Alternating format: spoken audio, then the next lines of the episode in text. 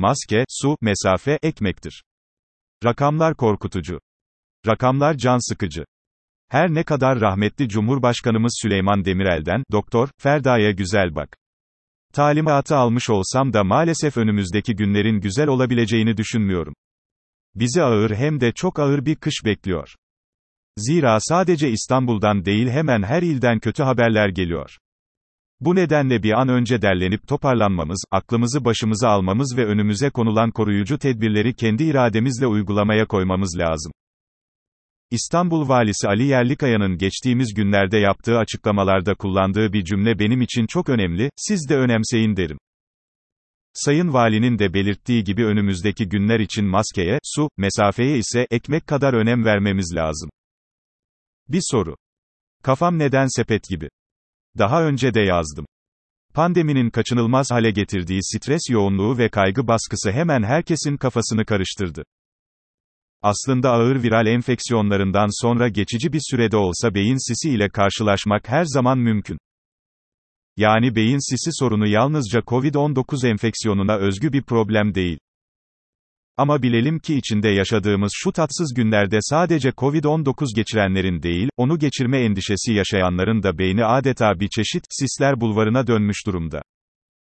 Eğer sizde de böyle bir durum söz konusuysa yani, kafanızın sepet gibi olduğunu, bir türlü odaklanamadığınızı, kararsızlık içinde kıvrandığınızı, hemen her sabah yorgun ve halsiz uyandığınızı, o eski güzelim bebek uykularına hasret kaldığınızı, kısacası özellikle ruhsal yanınızın yavaş yavaş çökmeye başladığını düşünüyorsanız nedeninin sisli beyin olabileceği aklınızda olsun. Bir uyarı. Evde BULAŞ oranı hızla artıyor. Uzmanlar son günlerde gelişen hasta sayısındaki hızlı artışın evde bulaş oranındaki artış ile ilişkili olabileceği düşüncesindeler.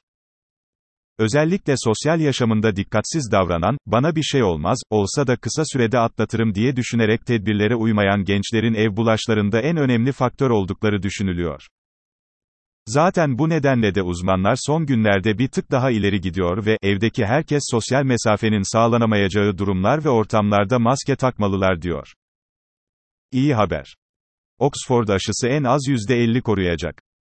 Oxford Üniversitesi'nin AstraZeneca ile birlikte geliştirdiği potansiyel korona aşısından da iyi haberler var. Aşı çalışmalarını yürüten sistemin direktörü A. Poland, aşı en az %50 oranda koruma sağlayacak açıklamasını yaptı. Muhtemel uygulamaya geçiş tarihi olarak da 2021'in ilk aylarını gösterdi. Kısaca aşı çalışmalarında olumlu ve sevindirici gelişmeler var. Aman dikkat! Virüsün bulaşıcılığı daha da artmış olabilir.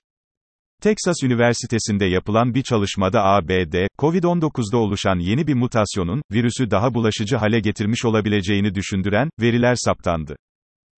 Bir başka deyişle virüs, muhtemelen eskiye oranla daha kolay bulaşabilme yeteneği kazandı. Aslında bu kötü haberin bir benzerini 3 hafta kadar önce, Sağlık Bakanı Fahrettin Koca ülkemiz için de söylemişti. Doktor Koca yaptığı açıklamada, son zamanlardaki gözlemlerimiz virüsün daha bulaşıcı bir güce ulaştığını gösteriyor demişti. Kısacası, aman dikkat. Netice şudur. Virüs hala tehlikeli. Elimizdeki net ve açık bilgi şudur. Virüs daha kolay bulaşma yönünde mutasyona uğramış, ama daha az ölümcül olma yönünde güç kaybına uğramamıştır. Sakın ola ki, virüs mutasyon geçirdi, kolu kanadı kırıldı, eski gücünü kaybetti, artık öldürmüyor veya COVID-19'da nezleden gripten farksız bir kış enfeksiyonu haline geldi diye düşünmeyin.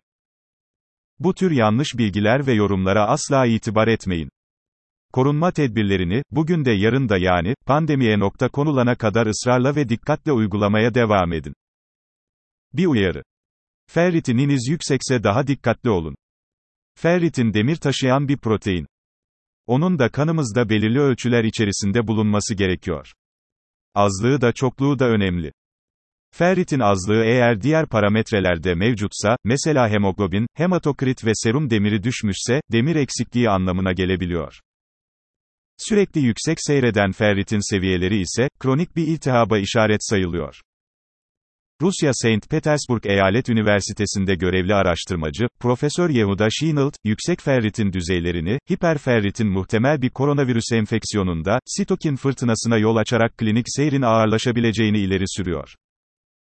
Araştırılması gereken bir konu, ama dikkate alınması gereken bir tavsiye olduğunu düşünüyorum.